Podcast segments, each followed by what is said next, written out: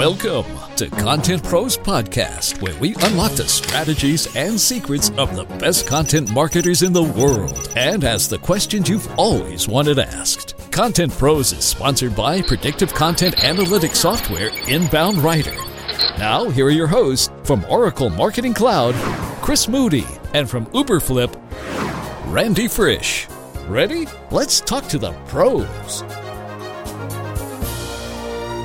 Hey everyone, welcome back to Content Pros. Really, really excited. Today we're joined by the one and only Scott Monty. Thanks, Chris. Scott, great to have you on the show. For those who don't know Scott, Scott has spent a lot of time helping big companies like Ford make sure that they're on the cutting edge and knowing what trends are coming. And now he's doing it for many brands through scottmonty.com, which is his own consulting business. Scott, thanks for taking the time to join us today. And maybe you can start off, um, you know, there's so many areas that we can take this conversation with you. And maybe where I'd love to start it is what is one of the biggest trends that you've seen right now that you're excited about in terms of content where it merges with social? Hmm. Well, first of all, thank you for having me on the show. Uh, big fan of uh, content pros and um, I guess social pros prior to that uh, when when Jay handed out all the baseball caps and uh, and cards.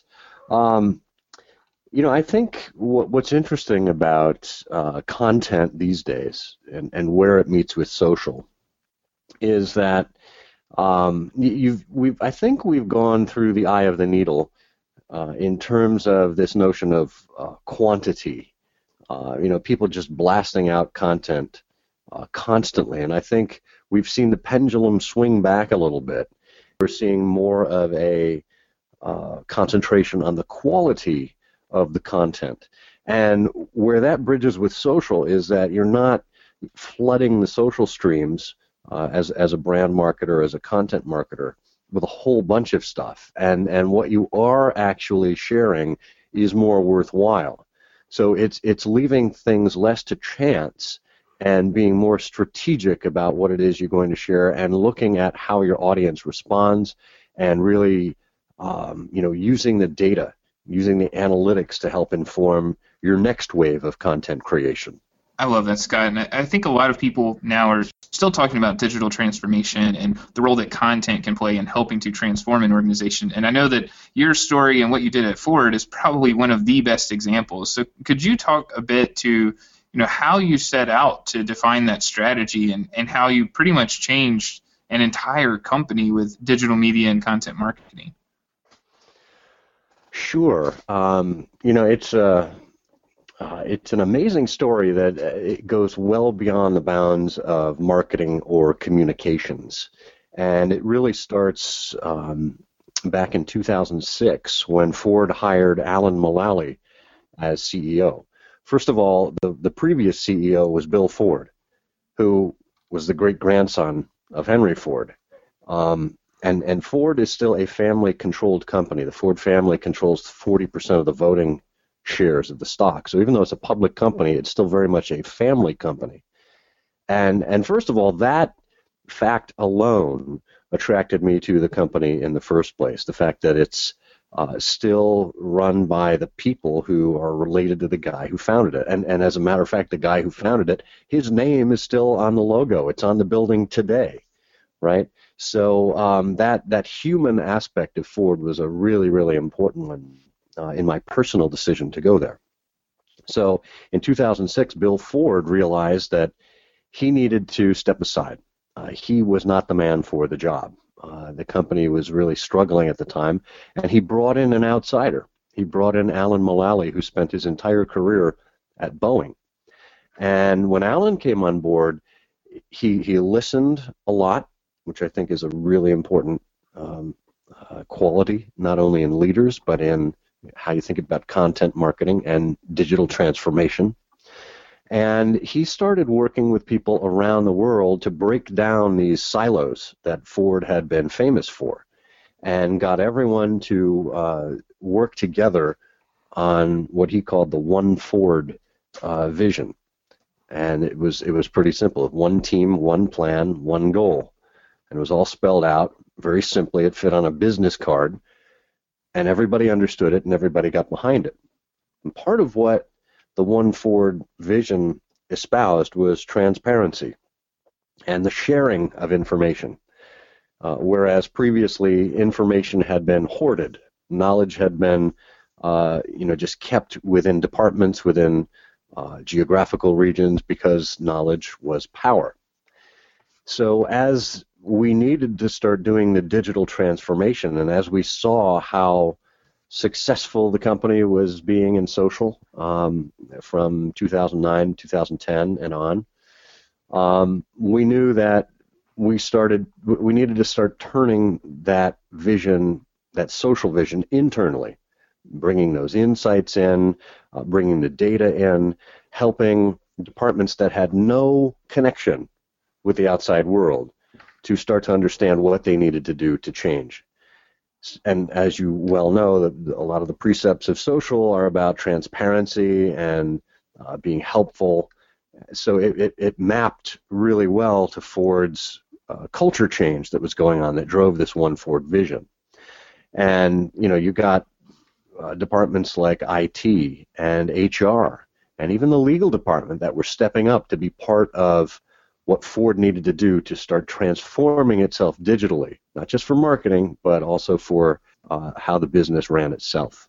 That's really, really interesting. Uh, you know, it's funny. We always think these days about content being that amazing tool that we can use to build a company up right? Um, you know, to, to grow a company that you know can't afford some of the more traditional approaches to media. But you know, in your case, you're talking about one of the largest companies that you know many of us come to mind is you know a Fortune 10 company uh, adopting content to redefine itself um, and and build a new brand. How did you how did you sell that in? I mean, was that something that the you know new brought in CEO was very excited about, or was that on you to help you know say, okay, social is going to be one of the ways to do that. Content and brand storytelling is going to be the way to do that. Well, you know, I don't think there was ever one inflection point where we just kind of said, "Aha, this is it." I, I think, um, you know, like the the the frog in the pot of water, the heat just kept getting turned up. But I think what did spur us on to get more aggressive initially was the carpocalypse. Now, you remember back in uh, mid to late 2008, there was a whole meltdown in well, the economy in general, but the the auto economy um, in particular. And Ford went down to Washington with uh, GM and Chrysler to testify uh, as the bailout hearings were going on. And we realized, uh, when I was at Ford, we realized that we uh, needed a place to tell our own story because we were getting sucked into the news with the other two. And our story was very, very different from theirs. You know, we had this one Ford plan. We had our financing. Uh, the company was uh, was well on the way to um, starting to turn itself around absent a big um, government handout. And we started uh, a, a, site called the Ford Story uh, to, to basically do that storytelling. It eventually, and after about six months or so, it served its purpose, and we morphed it into a corporate blog, um, and then expanded that beyond just a blog into um, an idea sharing site, uh, a place to celebrate fans, um, a, a, place to award badges, uh, share photos, etc. And eventually, it became a very, uh, very, very much an advocacy site that was undergirded with content. It, it would be worthless if there weren't stories from other people, uh, from employees, from dealers, from customers, from the corporate entity itself, um, to to help tell each pillar of those uh, of the Ford story, right? So we realized that it had to be a multifaceted uh, beast, and it had to serve a lot of different audiences. But it was all, uh, as I said, undergirded by uh, just great content, visual content, video content, um, obviously text-based content, uh, and interspersed with moments of surprise and delight, where we could pluck a long-time commenting fan from the audience and bring them to an auto show, for example, or have them meet uh, Alan Mulally or the engineer of their choice. So it really became a, a, a, a well-oiled machine, uh, if you want to think of it from an engineering perspective, uh, that did a lot of the work. So, Scott, now you're running your own company, and obviously the learnings you have from doing what you did at Ford and tons of other experiences are helping to shape what you're trying to do for other businesses. And I know that on Convince and Convert, you have a new series called the Monty Minute, and you're consuming tons of information and trying to distill that into one takeaway per week, right? And you've talked a lot about humanization, but what are some of the things that you're taking from your experiences and trying to apply to companies big and small now that you're doing it for yourself? Because I think one of the things we hear a lot from folks in the content industry is, well, I don't have the budget of a Ford or the budget of an Oracle, and you know, I'm not as scrappy as a startup like Uberflip. Or there's always some, we'll call them excuses, maybe. There's always some reason that people try to use to say like we can't do things like other people are doing. And now that you're running your own consulting practice, what are some of the things you're pulling from big and small company experiences and trying to apply to other businesses? Well, first of all, I think the important part is you don't have to do it like anyone else. You have to do it like yourself, and you have to do what you're comfortable with. Um, but recognizing that there are opportunities that may may put you in uh, an area that you haven't practiced before, or something that you might not be totally uh, comfortable with. And that's okay but you don't have to do it on the scale of you know some huge company. So first of all, I think the most important thing is to understand what it is you're trying to accomplish. You know, I see way too many companies that just rush headlong into this, whether it's uh, content creation or joining the latest platform, without stopping to ask themselves, why are we doing this? What are we hoping to achieve in the end? What results are we looking for? Because first of all, if, if you if you don't do that, you, you don't have a strategy. You're, you're just going off directionless. Second of all, if you do that, you don't necessarily have a decent way of measuring how your performance, uh, how you're how you're performing. Um, so so knowing what you want to accomplish will tell you how to get there uh, in a number of ways. The second thing is, I think you really need to understand your audience who it is that you're trying to reach. You know, now that you've figured out what it is you want to do, who are you actually talking to? And it could be it could be a number of audiences. It, you know, it could be employees, it could be franchisees, it could be potential customers, existing customers. You know, you go right down the list. So you need to understand who it is that you're talking to, and then you need to understand where they get their information from. Um, you know, I, I uh, wrote recently about um, in, in one of the Monty Minutes about uh, email still being very important, and, a lot of people have poo-pooed email, basically giving it up for you know these these uh, greener pastures. And frankly, email is still the workhorse, right? Knowing that people still have inboxes, and frankly, that that's a more concentrated way to reach them than trusting something to the organic reach of Facebook, if there is such a thing anymore, or trusting um, you know a paid execution to necessarily get to them.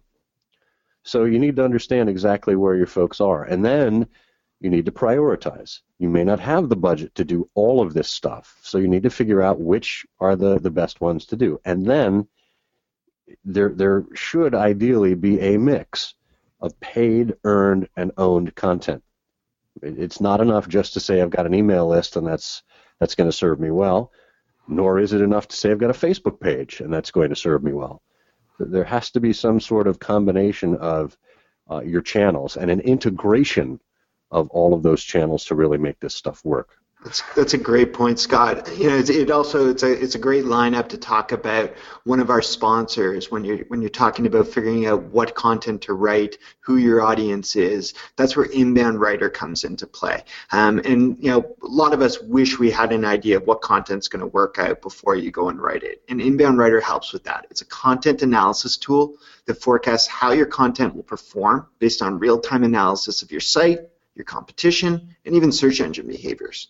Inbound Writer tells you which topics will work and removes all that guesswork from content creation and increasing traffic to your site. They're offering a free month trial of their platform if you go to inboundwriter.com slash contentpros offer. So digging back to what you were just talking about, I mean, in, in a way, it sounded like you were talking a lot about you know creating strategy and you know being more strategic about what content or what messages you're going to put out until you know what you want to accomplish. And uh, you know, both Chris and I were, were recently at Content Marketing World, um, and there we heard a lot about you know a scary stat that only about 33% of companies actually have a documented content strategy. I mean, it's it's crazy to think it's that low, although in some cases you're probably out there and, and surprised it's that high. Can you talk to us about you know who you need to really get on board to make sure that that happens. You know, you know whether it's a company like Ford or whether it's some of the you know companies you're advising with today. Sure. Um, I think it's a it's not unsurprising to, to think that there are only 30 or 33 percent of content marketers with a strategy document because there's been such urgency placed behind content marketing. And and because it takes so many resources that you're so busy actually doing the work you don't have time to step back and and craft the uh, the, the, the, strategy. Um, and and as I alluded to before having that direction having that understanding of what you want to achieve how you're going to measure it who you want to reach what the ult- ultimate output and outcome looks like um, it's absolutely critical. So I would imagine that if you are doing content marketing that there has been some decree from on high uh, that this must be done. And, and usually that comes with a budget because you can't just do content marketing uh, for free or, or in your spare time.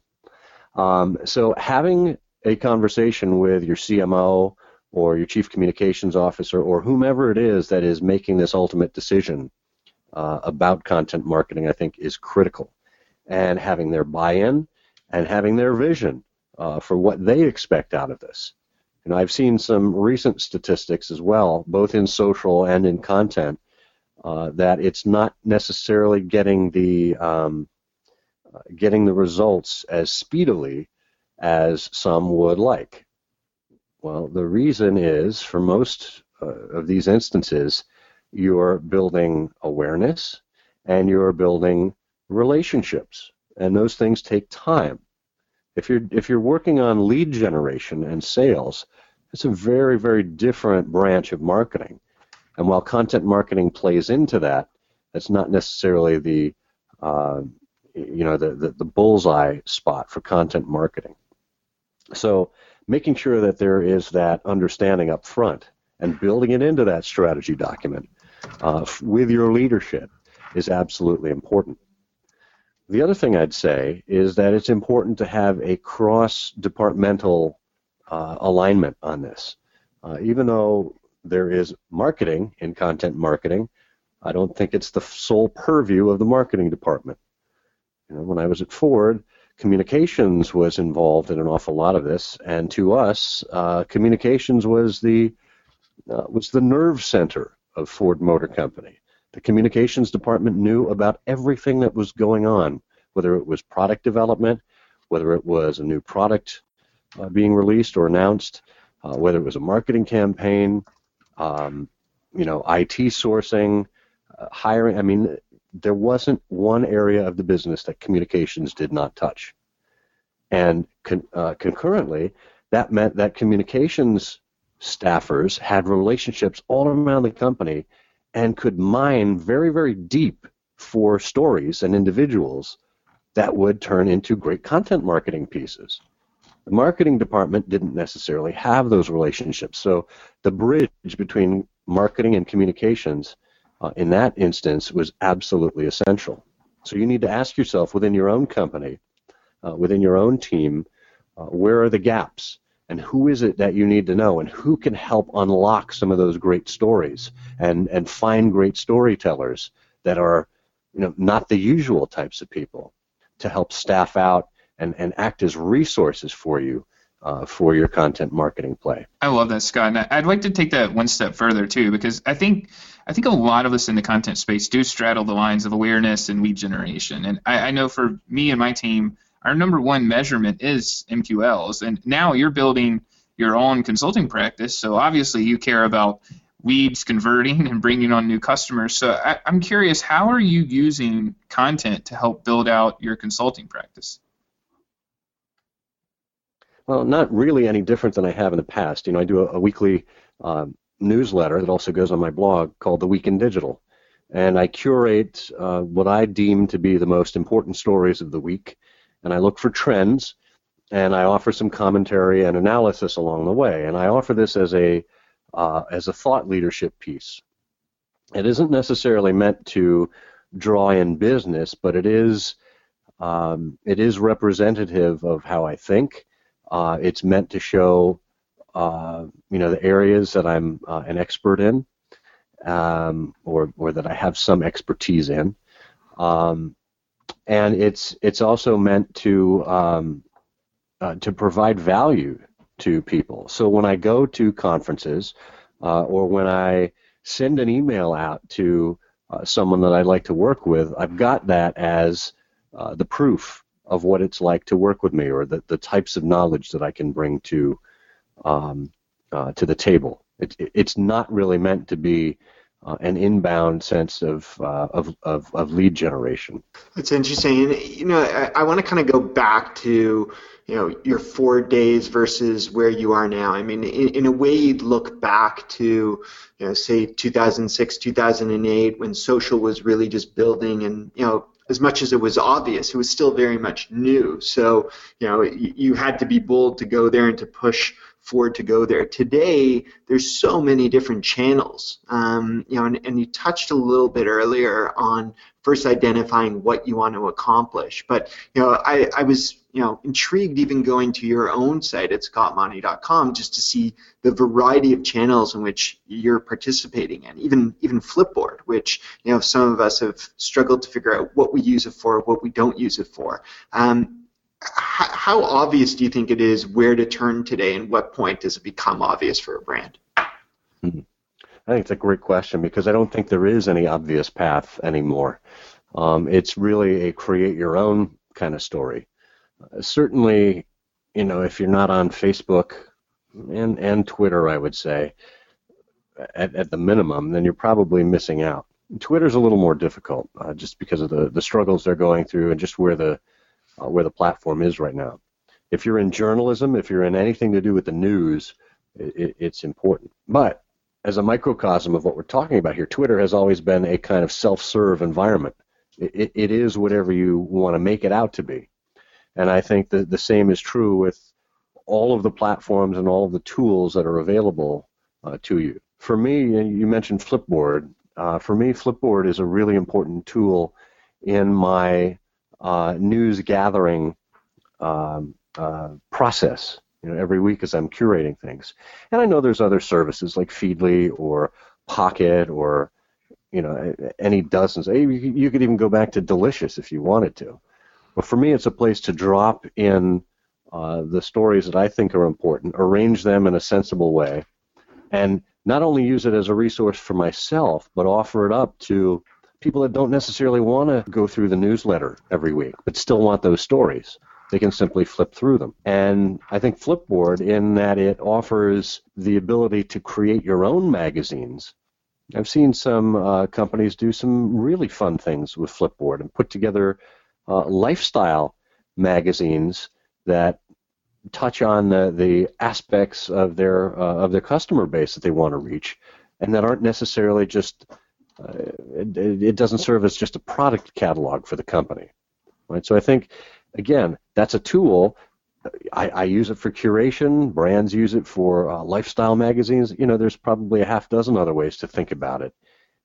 You can create your own your own journey. It's like those. You remember those books when we were kids, the Create Your Own Adventure, where you, you don't know what the ending is going to be like, and you make decisions along the way, and and you can go back and read the book three or four more times and still get to a different ending. I, I, think that's where we are right now with regard to content marketing and, and digital. You can really create your own adventure. I love the concept of create your own adventure, and I, I think we need to bring that back to a content perspective too. So, Scott, you're curating a lot of content. I mean, there's so much. We know the term content shock that Mark Schaefer coined, and I think it's kind of an industry norm now, but what are you doing to kind of sort through the noise and, and, find the most appropriate piece of content? I think you were just talking about curation and the tools that can help with that, but what are you doing personally to try to not be overwhelmed with so much stuff and only read the things you care about? Well, um, a couple of things, I, and I, I don't want to give away too many of my secrets, uh,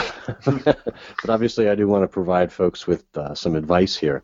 Um, the first thing I do is I subscribe to a number of email newsletters, and, and I am uh, fairly picky about what it is that I uh, subscribe to. Um, of course, uh, Convince and Convert is uh, on the top of that list. The uh, the deliver, uh, you know, the, the daily dose that I get there with with lots of different topics all week long. Um, I, I, look at some of the industry verticals uh, that I'm interested in, uh, whether it's automotive or tech uh, security. Actually, just got an email from somebody asking me to subscribe to their uh, their security, cybersecurity e- newsletter. I think that's fascinating, particularly with uh, all of the, the hacking and the privacy issues that are going on right now. And I have a section in my newsletter about that. So to have a go-to source like that, that is in a sense doing some of the hard work for me, you know, I'm curating the curator in, in a certain way. Um, I also keep my finger on the pulse of what's going on in the tech world uh, by looking at Techmeme. Um, I've got um, uh, the the daily uh, what is it the the Flipboard daily edition uh, that uh, you know kind of sums up things in categories business, tech, world news, etc. Um, and then I also look at what uh, groups that I've organized on Facebook and on Twitter, you know, lists and, and groups of friends, what they're sharing because I realized a long time ago that a single person can't can't get all the information and can't be smart at everything. So I try to surround myself uh, try to surround myself virtually with people that are smarter than I. And I look at what they're sharing and what they're con- commenting on, and I look at what's trending sometimes. Um, so there's a mix of you know stories that you may have seen and then things that you may have missed, and then ultimately how you know how they intersect and, and how they come together. And and I think that's the magic of, of a good job of curation is that you're taking information from disparate sources, putting it together to draw a conclusion or to spot a trend, um, and and that alone becomes a value in um, reaching other people. Because my newsletter or whatever I share on social could just be more noise. It could be adding to that content shock, as Mark Schaefer puts it. However, because uh, they know that I provide a quality product and that they like some of the conclusions I draw or that they like the sources I use or whatever reason it is, it's something that actually breaks through the clutter. I just saw a, uh, a comment from uh, somebody on uh, Twitter last night that was responding to uh, Scott Stratten you know. And evidently, he did uh, an unwebinar uh, yesterday, and he said that uh, my newsletter is is the one that makes him drop whatever he's doing and go and read it. And to me, that is the ultimate compliment. That's great. That's great, Scott. And yeah, I think I think the answer to Chris's question is, is right there. We can just follow your newsletter and break through all the noise.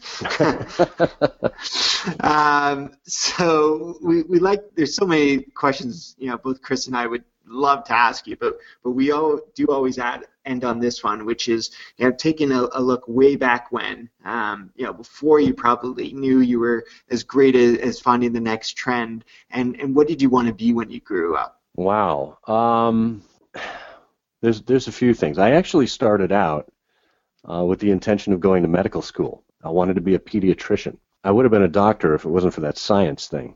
Um, but what I did like is I liked the the rapport that I had with people. I liked the ability to um, to read people, to um, to build relationships with them, and and when you think about that, that that's exactly what a marketer needs. Those are the, the softer skills uh, that are sometimes uh, just inherent. It, it's hard to teach some of that stuff. And, and I think I oftentimes had a strategist and a, and a, and a marketer's brain. Uh, so I've tried to put that to good use. The, the whimsical side uh, would, would be that uh, I always wanted to be Johnny Carson. and that could be lost on a whole generation of listeners right now. But T- tell them Jimmy Fallon.